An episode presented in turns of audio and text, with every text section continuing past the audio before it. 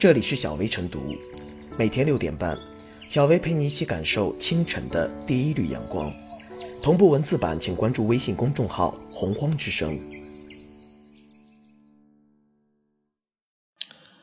本期导言：同一个影厅却有不同价格，分区售票的模式正悄然出现在各大影院。据报道，随着电影市场的逐渐升温，有些影院内的黄金坐席也开始水涨船高。同一场电影因位置不同而票价分区，UME 影院普通厅的日常票价分级相差五元、十元、二十元，而 IMAX 影厅则为二十元。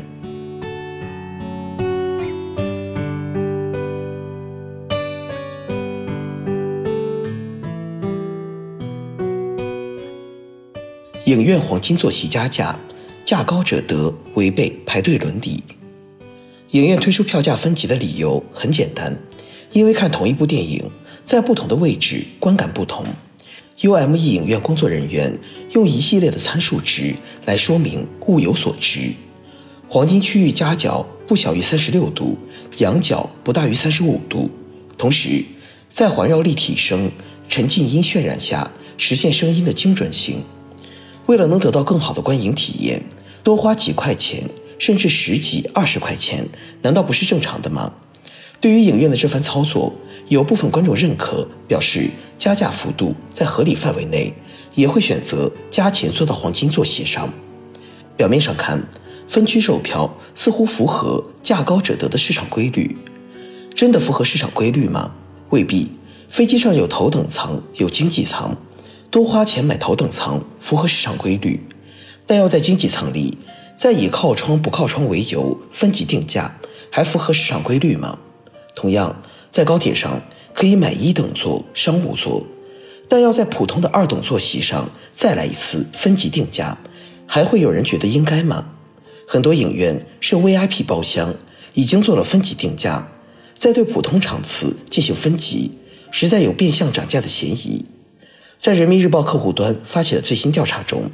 认为此举为变相涨价不接受的超过百分之七十三，说明大多数消费者持反对意见。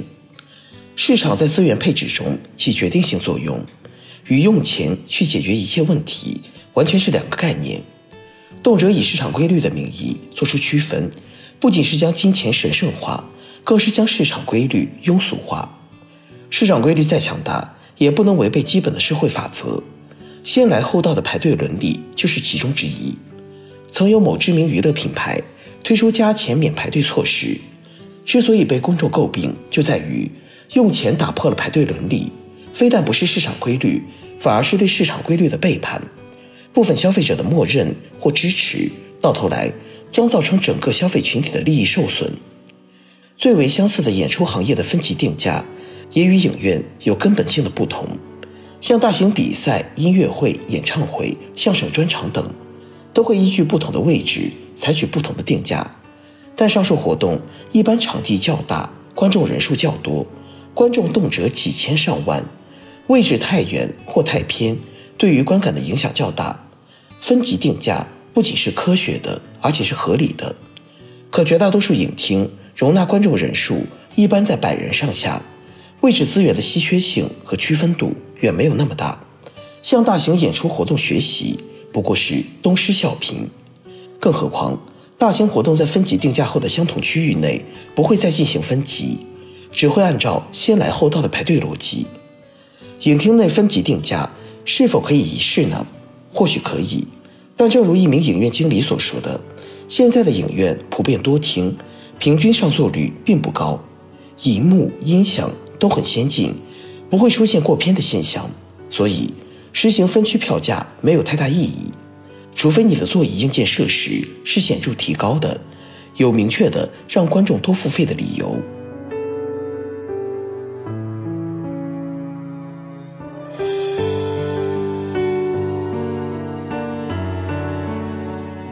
影院黄金坐席加价不违法，也要慎为之。观众在影院黄金坐席上的观影体验肯定优于其他坐席。影院推出分区票价，同一个影厅不同座位票价不同，对黄金坐席加价销售，票价之差少则几元，多则十元、二十元，此举是否合理合法？笔者认为，影院有自主定价权，影院黄金坐席加价不必予以行政干预，还是应由市场说了算，不妨让观众用脚来投票。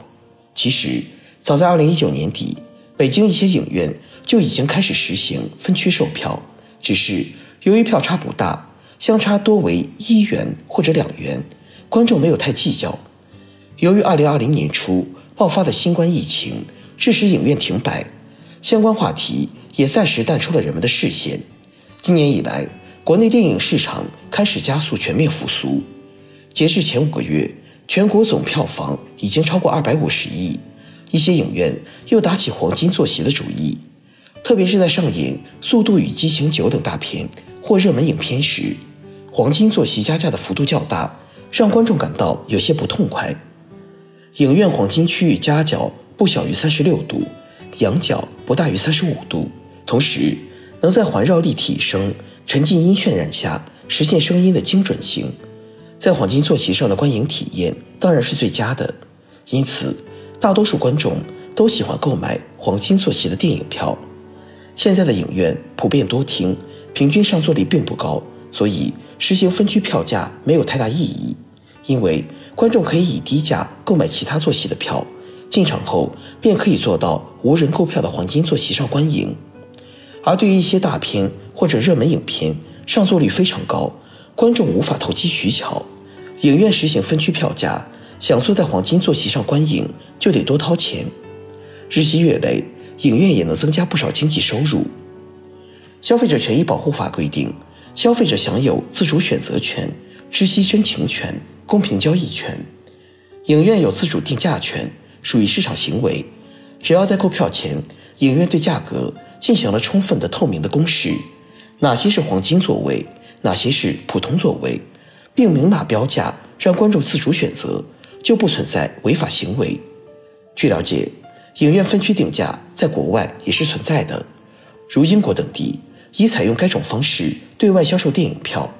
而事实上，如果黄金坐席加价后的票价过高，观众无法接受，便会用脚投票，都不去购买黄金坐席的电影票。那么，空出来的黄金坐席，观众进场后又可以坐享其成。观众与影院斗智斗勇，就是一种市场调节，将倒逼影院推出的黄金座席价票，其加价幅度必须控制在合理的范围内。影院黄金座位加价销售，并不违反现行法律法规，但影院经营者也要谨慎为之，应当从自身长远利益考量。一方面，可以通过影厅设备设施等改造，提升各种观影体验，以吸引和留住观众；另一方面，不要为了眼前的蝇头小利，采取黄金坐席、大幅加价等方式，大肆侵害消费者的利益。否则，一旦得罪了大部分的观众，影院离关门也就不远了。对此，各大影院请好自为之。